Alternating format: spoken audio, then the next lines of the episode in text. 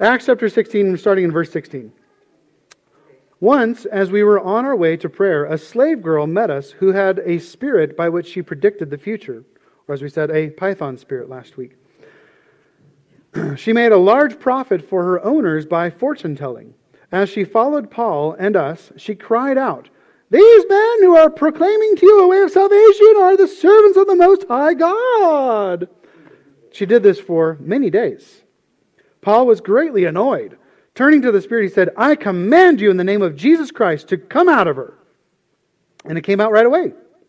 When her owners realized that their hope of profit was gone, they seized Paul and Silas and dragged them into the marketplace to the authorities. Bringing them before the chief magistrates, they said, These men are seriously disturbing our city. They are Jews and are proclaiming customs that are not legal for us as Romans to adopt or practice. The crowds joined in the attack against them, and the chief magistrates stripped off their clothes and ordered them to be beaten with rods. After they had been severely flogged, they threw them in jail, ordering the jailer to guard them carefully. Receiving such an order, he put them into the inner prison and secured their feet in the stocks. About midnight, Paul and Silas were praying and singing hymns to God, and the prisoners were listening to them. Suddenly, there was such a violent earthquake that the foundations of the jail were shaken, and immediately all the doors were opened, and everyone's chains came loose. When the jailer woke up and saw the doors of the prison standing open, he drew his sword and was going to kill himself, since he thought the prisoners had escaped. But Paul cried out in a loud voice, Don't harm yourself, because we're all here. The jailer called for lights, rushed, rushed in, and fell down trembling before Paul and Silas. He escorted them out and said, Sirs, what must, what must I do to be saved? They said, Believe in the Lord Jesus, and you will be saved, you and your household. And they spoke the word of the Lord to him, along with everyone in his house. He took them the same hour of the night and washed their wounds. Right away, he and all his family were baptized. He brought them into his house. He set a meal before them and rejoiced because he had come to believe in God with his entire household. When daylight came, the chief magistrates sent the police to say, Release those men. The jailer reported these words to Paul. Oh, the magistrates have sent orders for you to be released. So come out now and go in peace. But Paul said to them, They beat us in public without a trial, although they knew, although we were, I'm sorry, although we, we are Roman citizens, and threw us in jail, and now they're going to send us away secretly? Certainly not. On the contrary, let them come themselves and escort us out. The police reported these words to the magistrates. They were afraid when they heard that Paul and Silas were Roman citizens. So they came to appease them, and escorting them from the prison, they urged them to leave town. After leaving the jail, they came to Lydia's house, where they saw and encouraged the brothers and sisters, and departed. Lord, we thank you for your word and this wonderful and beautiful and powerful testimony of, of, of Lord, of your, your, the way that your salvation and the way that your Spirit works and draws and, and moves and does miracles, but also does miracles in the sights of men. And so, Lord, we pray this morning that you would open our eyes to the joy that Paul and Silas were experiencing, even in the midst of these difficult circumstances. Lord, show us the victory that they, that they walked in. Show us the lives of hope and joy that they walked in, that they could do these radical and amazing good works. We thank you for your word, and we thank you for your spirit. Lead us and teach us here this morning. In Jesus' name, amen. You may be seated.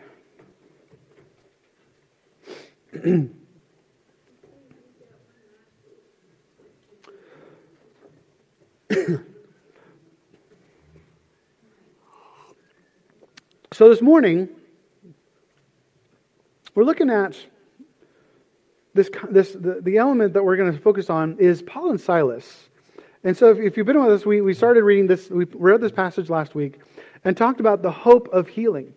The hope of healing that, that these, that, you know, Paul and, that, I'm sorry, that, that Paul and Silas brought to the, the girl who was there that was possessed by a, a python spirit. The spirit of the avatar, she, the, she was an avatar, um, or an ep- epithet is what it's called, of the god Apollo. She was a prophetess that would, that would foretell the future that they were going to create.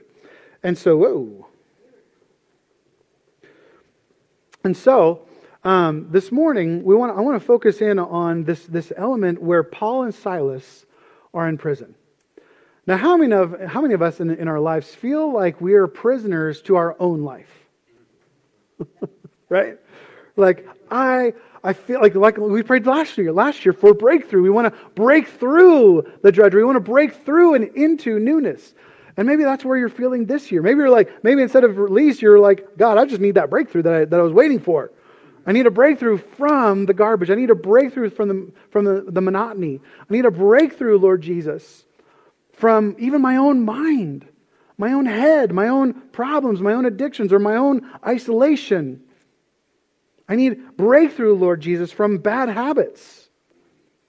I need breakthrough, Lord Jesus, from bad relationships, either unhealthy relationships or lack thereof.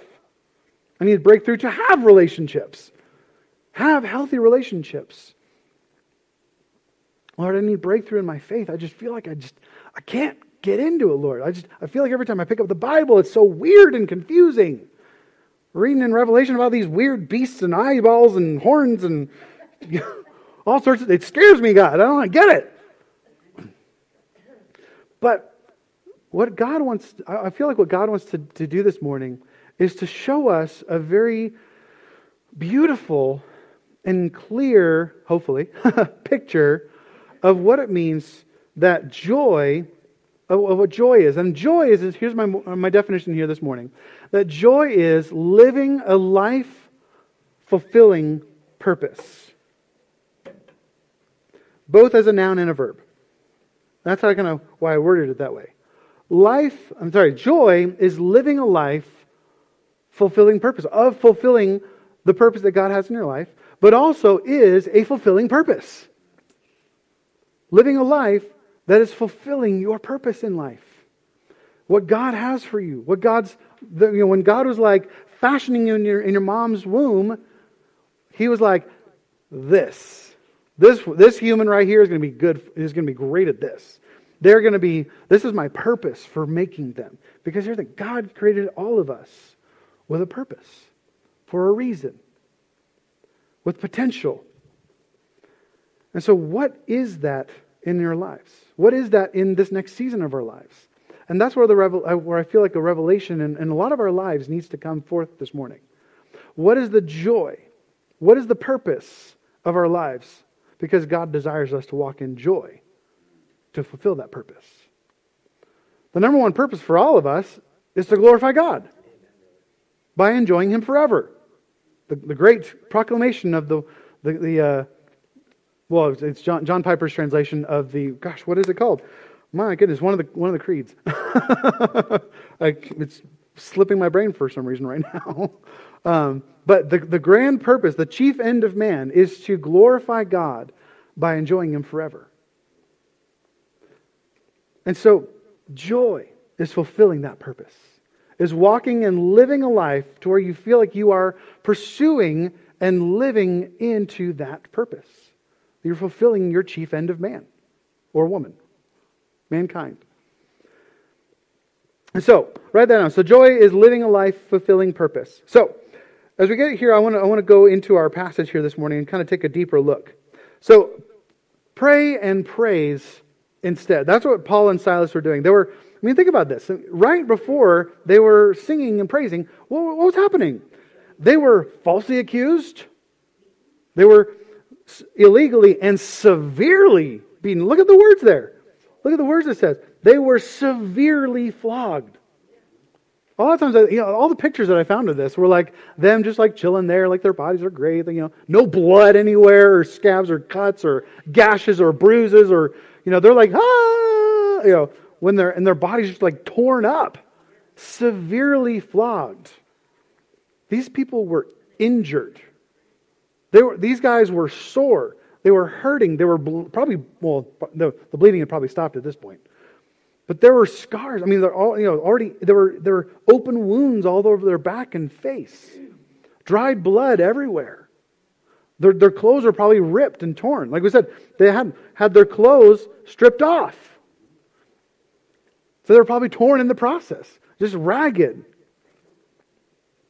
They were severely beaten. They were, these guys were injured. They were improperly arrested, as we'll find out later, and then imprisoned and bound with chains on their feet. And then, I'm sorry, they were bound with chains, and their feet were put in stocks.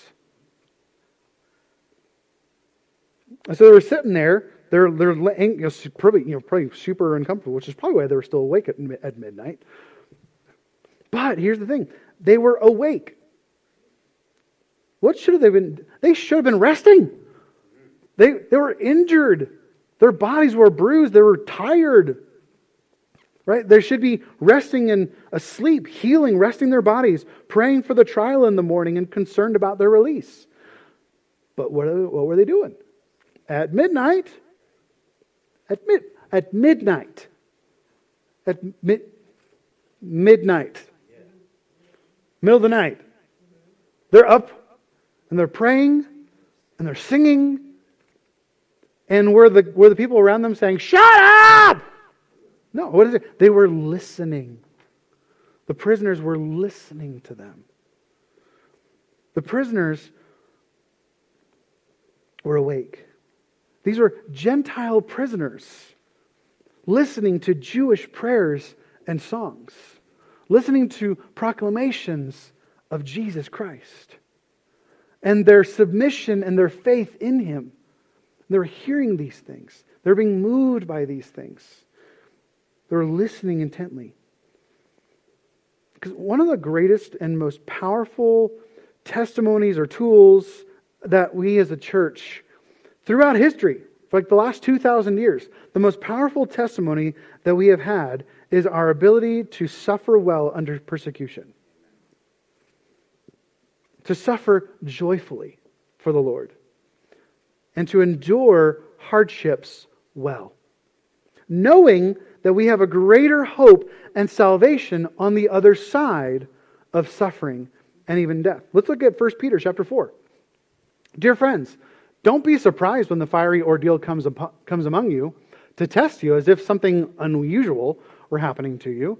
Instead, rejoice as you share in the sufferings of Christ so that you may also rejoice with great joy when his joy when his glory is revealed. If you are ridiculed for the name of Christ, you are blessed, because the spirit of glory and of God rests on you. Let none of you suffer as a murderer or a thief or an evildoer or a meddler.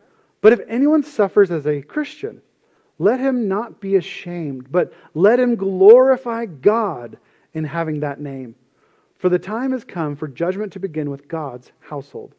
And if it begins with us, what will the outcome be for those who disobey the gospel of God? And if a righteous person is saved with difficulty, what will become of the ungodly and the sinner? So then, let those who suffer according to God's will entrust themselves to a faithful Creator while doing what is good. I even had a conversation this week about someone who said, Man, they're calling me a bigot and they're calling me hateful, but I love them. Like I've been trying, I've been kind to them, I've been working with them and, and for so many years, and now they're starting to call me a hateful bigot because I believe differently. I'm like, well, remember we talked about this? We had to get used to being called all the names in the book for doing good, for believing our faith, for being faithful to Jesus Christ to being faithful to what the Word of God says. We have to get used to being called every name in the book and being okay with being called a bigot. Well, you're a bigot. Okay, thanks. Cool. Jesus still loves you, though. Jesus still wants you to be a bigot with me and be stubbornly stand, standing in your faith and on the Word of God. Why? Because that's where the joy is found. They weren't sitting there in the prison, you know, and, singing because they, it was a religious obligation. They're like, hey, oh, hey, Silas, we got to wake up because God, God's watching. We got we got to perform for God. We got we got to do good things so that God will be pleased with us. No, they were doing it because of the joy of the Lord was in them. They knew that they were loved already by God. They weren't trying to earn, you know, brownie points with Yahweh. They had all the brownie points in the world and they were giving them away. They're sharing the brownies. They're sharing the goodies because of the joy that was in them.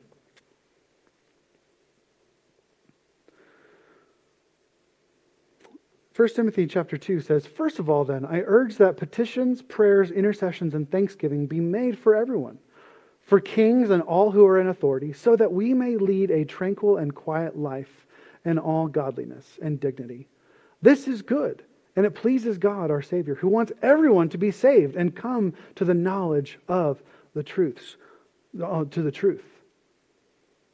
So he's saying, like, nav- the way that we navigate life is important. The way that we go about sharing our faith is important. We don't want to be that guy who's just like shoving it down their throats, right?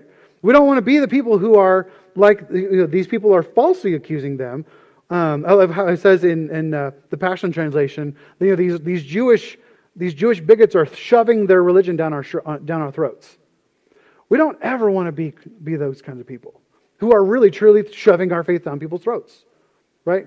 We want to present it and invite, invite them into it, showing them our, our lives. What? Showing them our lives.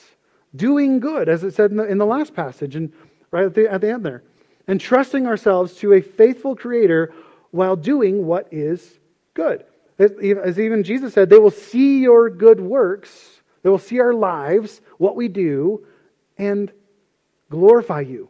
Praise you. No, glorify our Father in heaven. Right? That's the whole purpose. That's the glory of our joy. That's the glory of our faith. And we want to invite people into it without being one of those people. Presenting the gospel. And one of the things I love is that there, I mean, I've seen, eh, who's seen like one of those, or and listened to those, the people that are the street preachers that are just jerks? You've heard of those people? Right? Turn or burn, sinners! You're going to hell! Don't listen to this guy, he's an antichrist! He's a false preacher. God hates you unless you repent. Right? You're going to hell in a handbasket. Right? We've heard those people. They're jerks. And that is not the gospel. The gospel is that we have a, a God who loves us, who loves the world, so much that he sent his only son to the world to die on the cross so that anyone who puts their faith in him and trusts their lives to him would not perish, but have eternal life with him in his kingdom. With it's an invitation. It's not how I invite people over for Christmas. Turn or burn. Repent or be alone. Oh, here's my brisket, but you can't have any right? No, it's an invitation of the goodies. Come, grandma made her famous pies. Come, you know, daddy's smoking a turkey. We show people the goodies of our faith because that's what God is inviting all of us to. He's not inviting us to a drudgery life of religion and garbage. He's inviting us to a life of flourishing, of joy, a life of purpose a life of glory, experiencing His glory in all of its glorious glory. Write that one down. It's great. glorious glory. Experience His glory with all of His glorious glory. It's good. I like it.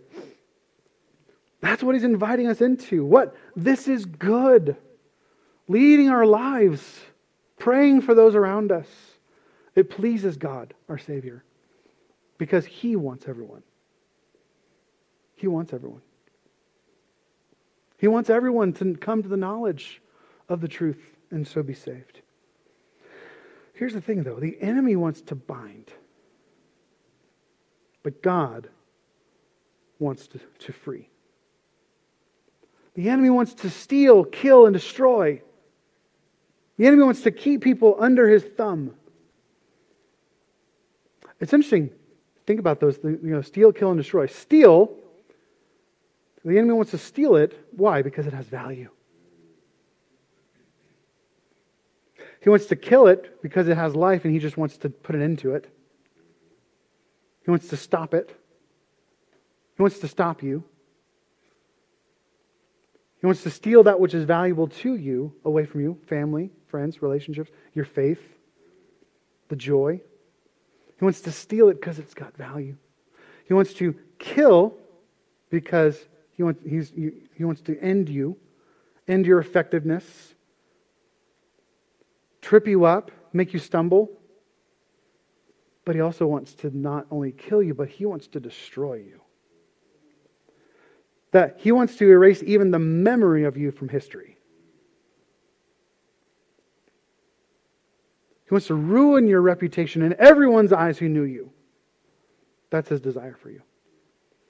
But God has come that we may have life and have it abundantly, overflowing, exceedingly joy, exceeding joy. Because I mean, like, we might be like, well, I'm not really suffering right now. I mean, life is pretty good. I mean, others might be like, oh, life sucks. Oh, this happened and this happened. My dog got out again. You know, no one likes me. No one, you know, I have no time for this. I mean, it's like, it, you know, some of us might be like in the throes of suffering. But some of us might be like, oh, life is, life is pretty good. Like, how are you? I'm actually pretty good. You know? My wife left me, but she's come back today. So, but, so we have this, I'm looking forward to my father-in-law coming and spending the week with us. We're driving back right now. Thank the Lord. Oh, having kids alone is difficult. But you know, be like, my life is okay. Like I'm not in the throes of suffering. I'm not in the throes of crisis right now. We don't. I mean, here because here's the thing. Like we don't always want. To, we don't want to live our lives in this like suffering and victim mentality, right? We don't all. You know, how are things? Well, we all, we should feel like life is crazy and we're suffering. And no, no, like no, we don't have to suffer. We don't have to be in the midst of suffering. We can we can be okay. And we can get to a place of being okay, even in, in the midst of us being in the throes of suffering. Even in the midst of suffering, we don't live our lives in that mentality of suffering and victim mentality. We don't wait. Here's the thing because we don't, even in the midst of us being okay, we don't wait to give Jesus our prayer and praise until we're in the throes of suffering. How many of us is like, God only really gets our attention when we are in the throes of crisis? Versus, can you invite God to share in your joy? In your mundane day in, day out drudgery? For Him? Yeah, because we need Him every day. I need you every hour, every hour. Yep. I need you every hour. That's a reliance always upon His goodness, upon His grace, upon His presence. Paul and Silas weren't sitting here in the prison with the victim mentality. Because here's the thing I, I did a little bit of research and it, I found some interesting, interesting dynamics between the two mentalities of victim and victor. Not the name, not the guy, like not like Victor Montana, but like victor, like victory. Right? So the three things that you know that uh, victim mentality hold three three beliefs. Number one, bad things have happened in the past and will continue to happen. Two, others other people are to blame for your misfortune. And three, there's no point in even trying to make things better because it will not work. That is a victim mentality. There are, you know, those with a victor mentality hold three contrasting beliefs. Number one, God has been faithful in the past, and he will continue to be faithful in the future. Number two, take responsibility for how we, we take responsibility for how to respond to people and circumstances and feel like we can make them better through God who gives us strength.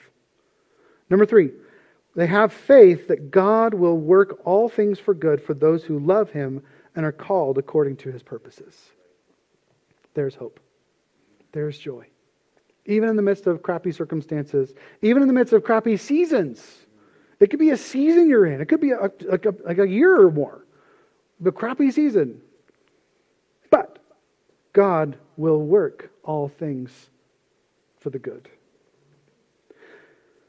It's an interesting, I love this. I found this here actually this morning. And it's, uh, it's actually, I kind of spiritualized it, but it's, in, it a, lot of, a lot of what he was saying was so spot on. This was like a fitness coach. It was kind of funny. But I love this interesting contrast. So listen to these different contrasts. And these are both, you know, practically, but we can see them and hear them spiritually as well. So don't just like, you know, take them as like, you know, get to the gym and work out. No. Like work out your faith, right? Here we go. When a victim screws up, he finds a reason to say, it wasn't my fault. When a victor screws up, he, they own it and say, I was wrong. A victim is often overwhelmed. Oh, I'm just so busy. I'm overwhelmed. I just can't find the time to do what is necessary.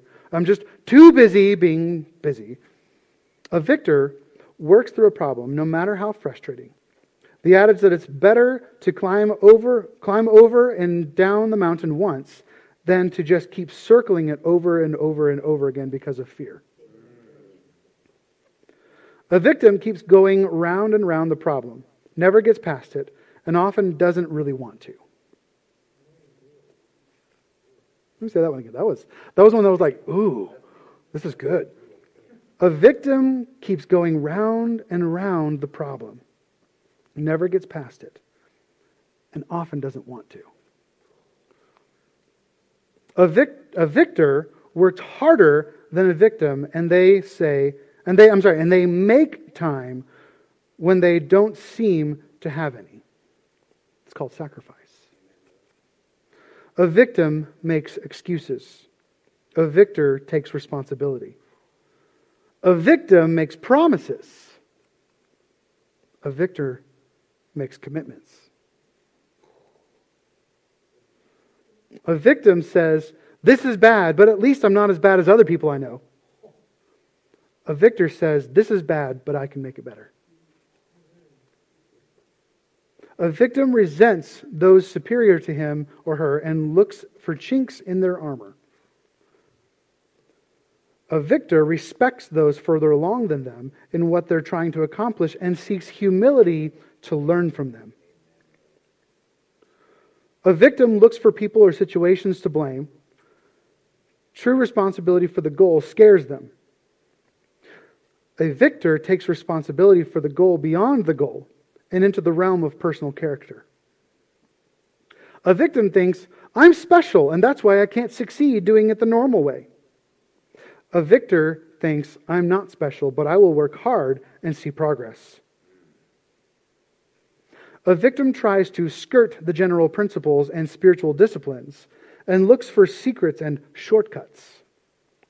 A victor marries themselves to the general principles and spiritual disciplines and presses into them over and over on repeat. A victim complains about boredom and other elements of life. A victor embraces daily life and processes and the processes to cultivate life.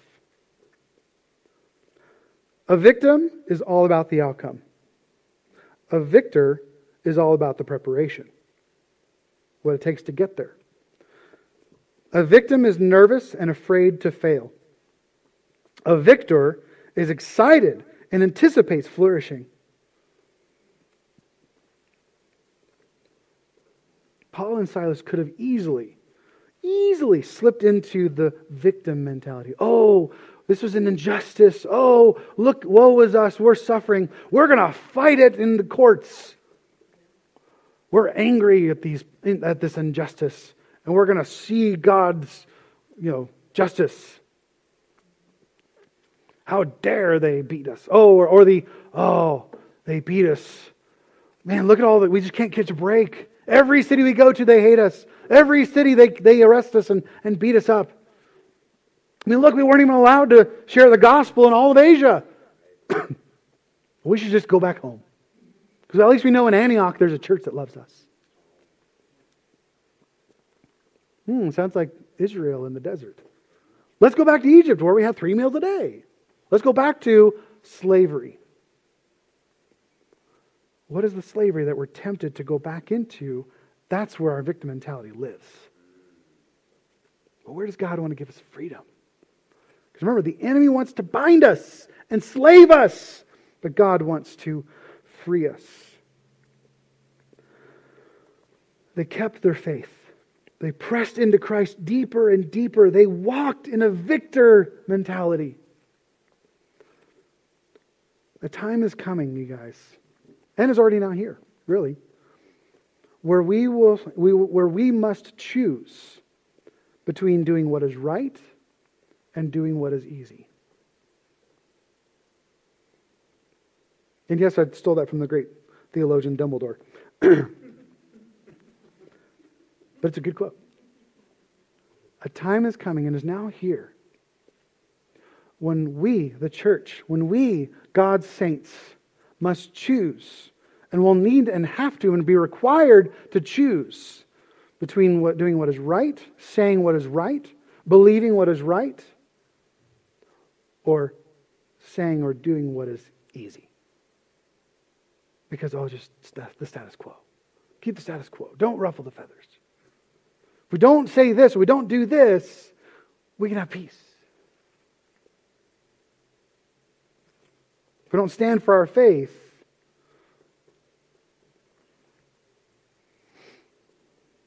what will happen? Who will stand for Christ? Who will stand for the truth, if not for us? Does God desire for you to suffer? Yeah! Oh, suffering feels good. In fact, I even have a suffering badge.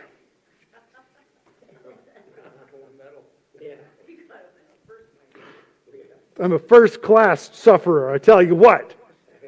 Does God desire us to suffer? It's like, yes, children suffer. No, God does not want us to suffer. But He will use your suffering and He will be with you in the suffering. But He doesn't desire your suffering. God doesn't need you to suffer for Him to be glorified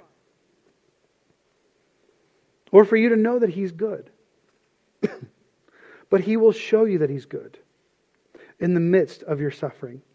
And in turn, we can and should say and do things in the midst of our suffering that show others that He is good and give Him glory. Our God always desires freedom, hope, and joy in every circumstance. You ever played that game, Two Truths and a Lie? Where you go around the circle or something like that, and you and your task is to tell two truths, but then one little one lie. Know? Like, I like hunting. And I used to love wearing tutus. And I have a wonderful, gorgeous wife. Except I did. And I used to love it because it was a way that I connected to my sister. I was a younger brother. I mean, I was my, my sister's, you know, live make, you know, dress up doll. right? But we do this whole, you know, two truths and a lie game, right? And it's kind of a fun game where you go around the circle and you learn kind of these deep secrets from your coworkers or your, your friends, whatever it is. But the, so the true premise, true premise, and then a false conclusion or false, a false, false lie. And this is what the enemy does. He works with the truth. He takes that which is true and he twists it into a false conclusion. There's a, I took a, a class, a logic class in college, and we were talking, you know, A plus B equals C, right?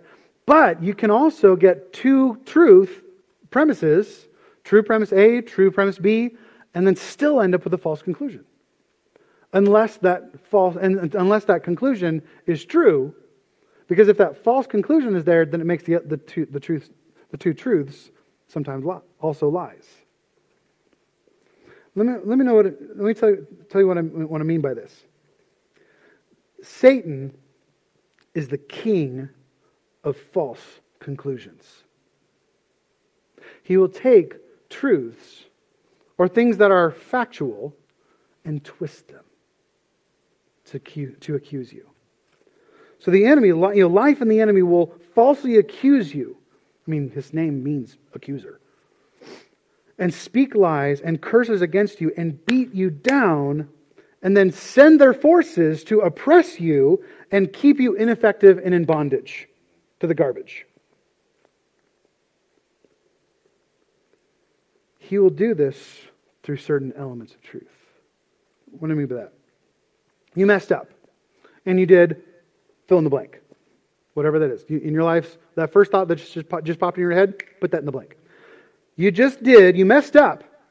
You done messed up, Aaron, and you did this or said this. Therefore, put in the false conclusion. Therefore, God can't use you. Therefore, God doesn't want to bless you. Therefore, God doesn't want to see you. How many of us were taught that by our parents? You made us mad? Get away from me. You need to go clean yourself up before you can come and pray and worship and praise me. Or even read scripture. I used to write in the front of my Bibles, this will keep me from sin, comma, sin will keep me from this. Because when we have sinned, when we have gone and, and done something stupid that is not who we are, not, not our true identity, when we keep going back to our vomit, you know what that is. We keep going back to our vomit. We don't want to read the Bible. We don't want to spend time in God's presence. We feel the shame. We feel guilt. We feel, and what does the enemy like to do? Ha ha! Exactly! You should feel that way, you dirty, rotten worm. You don't deserve God. You don't deserve God's love. But those are the times when God is like, Come near me, come close. You need me now more than ever. Come to me. Don't run from me. Come to me.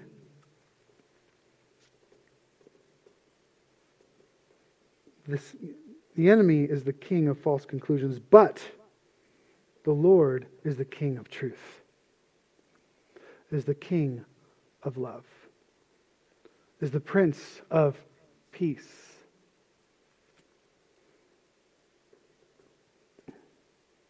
The enemy loves the false conclusion. He loves to barricade you. He loves to box you in and make you feel closed in and isolated and cut off by the garbage that we've surrounded our, our lives with. But, but God is going to shake some walls. God is going to shake the walls. Jesus is going to set you free. God wants to set you free. He wants to tear down those walls that, you that you have built to try to protect yourselves. He wants to tear down those walls so that you can fully embrace Him, so that He can fully embrace you. Jesus is going to break you free. I love this passage. Hebrews chapter 12.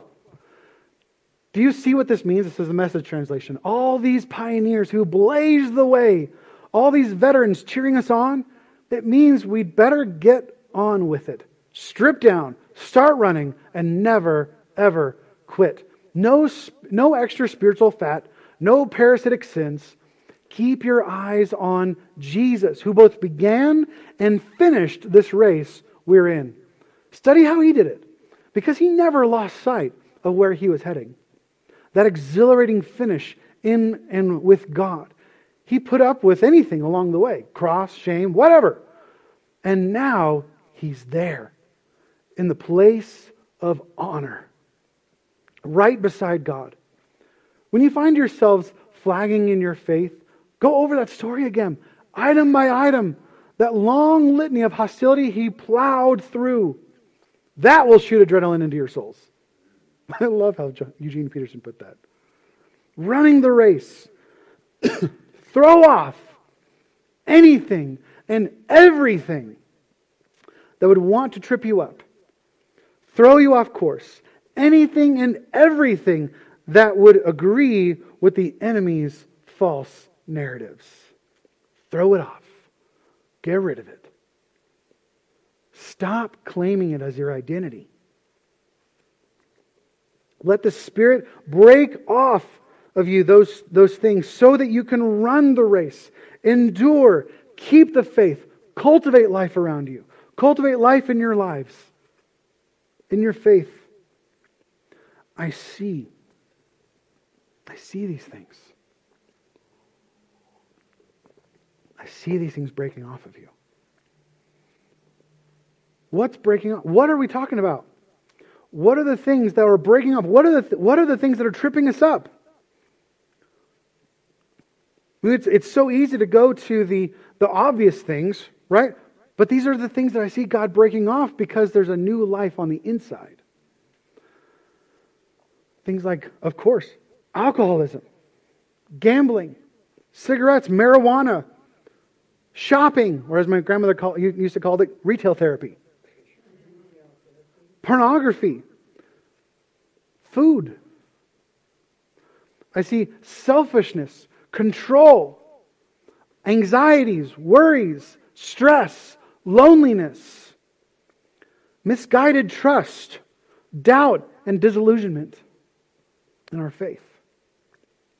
I see victim mentality breaking off. anything and everything that holds you back, that clings to you. Throw it off. Don't go back and pick it up again because life feels weird on the other side of not having it. Your life should feel weird breaking off addictions. It should feel unnatural because you've made it natural. It should feel uncommon because you've made it common.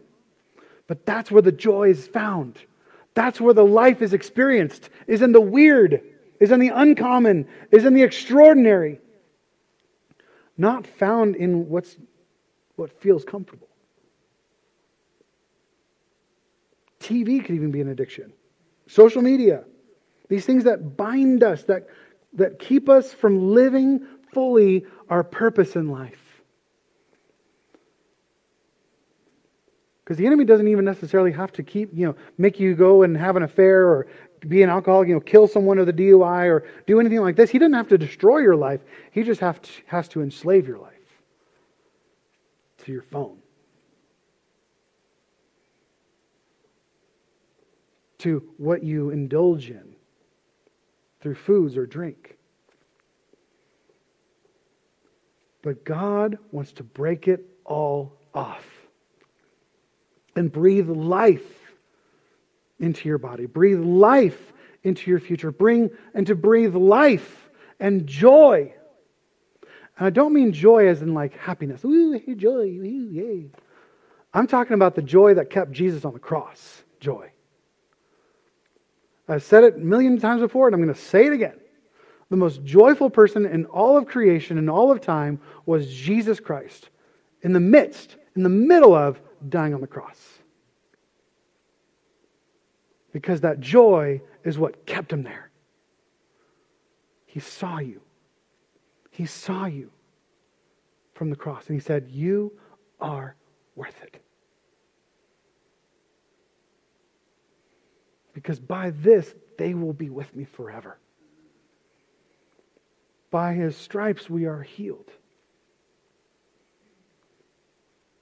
That's the kind of joy I'm talking about. The deep seated joy that will lead Christ even unto death, that will lead all the apostles into suffering. And God wants to break off anything, anything that would rob that joy from your life. Because God wants that full joy in your heart in your life, in your spirit. Do you believe it? Do you believe it?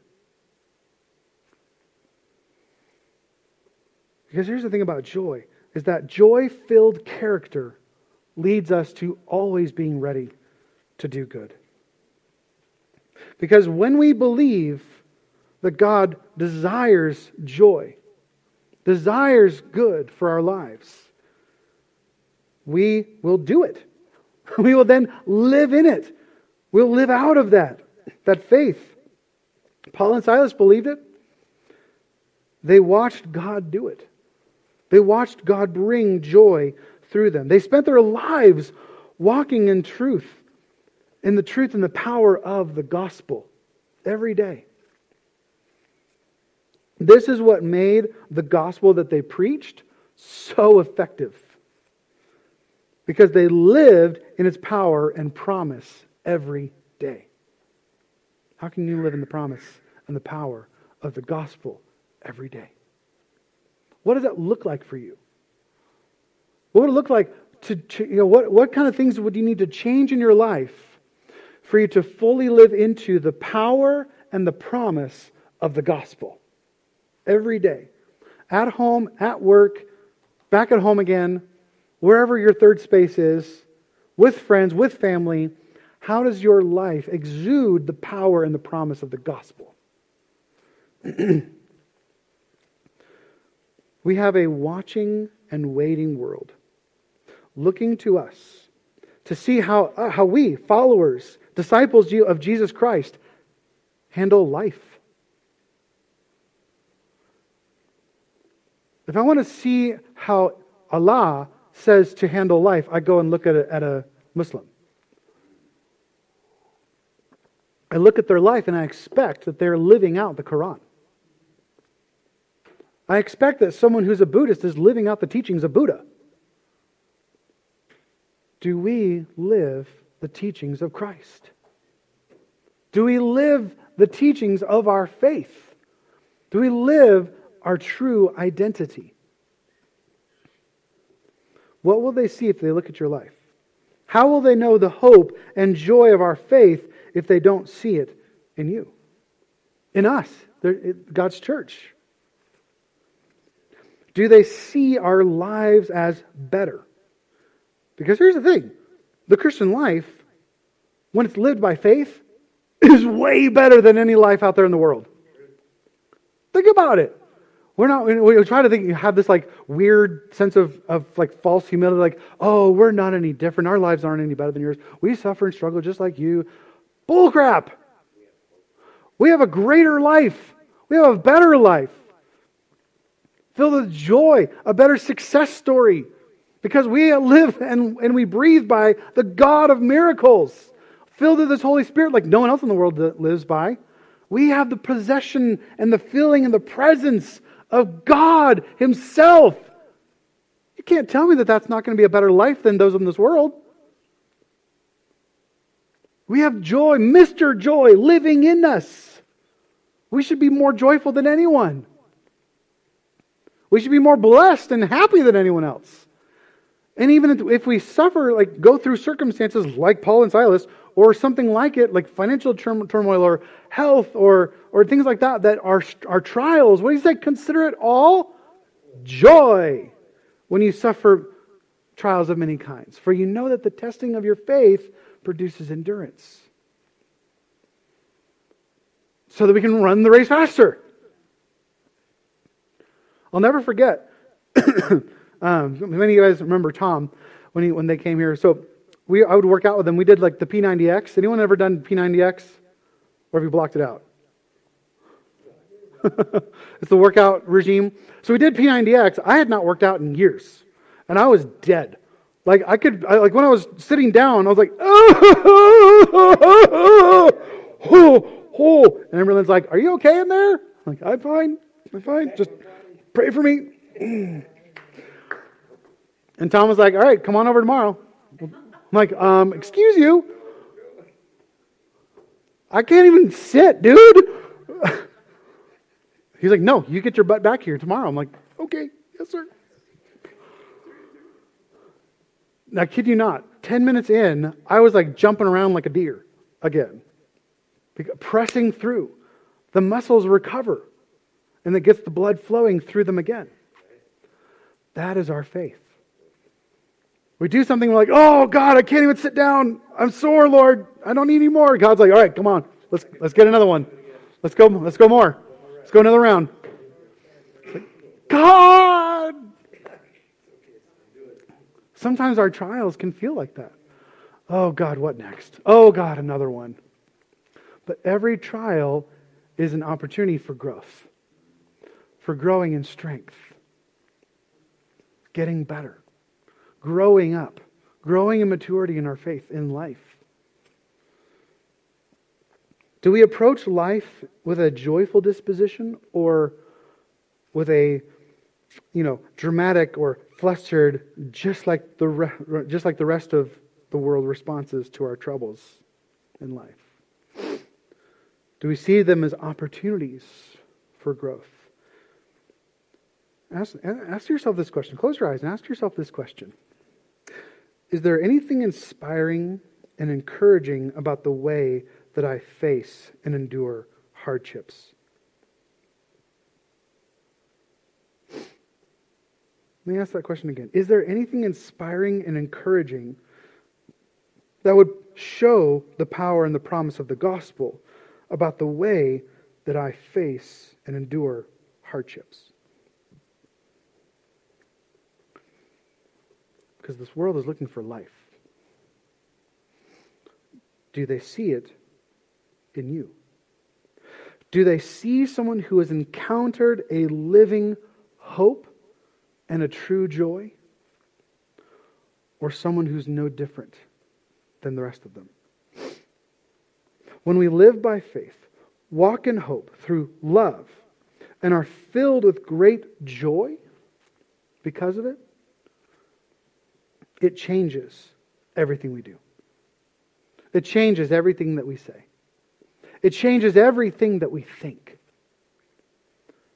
When we live life through the lens of our faith, it brings a, our joy filled character to every circumstance so that we are always in a position and a posture of doing good. So maybe take this moment and ask the Lord, Lord, what would it, what would it take to cultivate joy in my, in my heart, in my faith, in my spirit, Lord. You know, God, you know the things that, have, that I've allowed to trip me up over these, these years. You know the things that are clinging to my life. The parasitic sins and the spiritual fat, Lord, strip it all away. What would it take, Lord? What are those things that are clinging to me? What are the wrong mindsets that are stealing my joy? Show me the purposes you have for my life, Lord. Because joy, joy is living a life fulfilling purpose. And maybe that's what we need to do this morning is as we before we leave this place is to ask God, Lord, what is your purpose? How do I fulfill your purposes, God? How can I live into these things? How can I throw off everything that would hinder this joy in my life? And press on toward the race. Press on. Run the race. Do it with endurance, God. Produce endurance in my life so that I can glorify you and enjoy you forever. Jesus, we thank you for your spirit. And we thank you for your joy. Lord, the joy that woke Paul and Silas up in the middle of the night to, to pray and to sing your praises, Lord.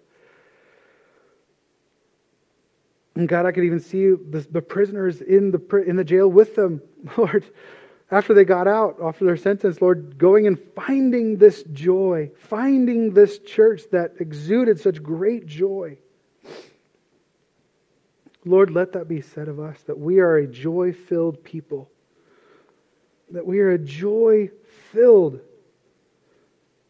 people that are always ready to do good, Lord. Let people glorify you because of the work that, you, that they see in us, because of the joy in our lives. Let they see. Let this world see you. Let us show one another you and share your joy with one another here in your church, God. Lead us in this time of communion and discussion. Draw near to us, Lord, as we draw near to you. For it's in Jesus' name we pray. Amen.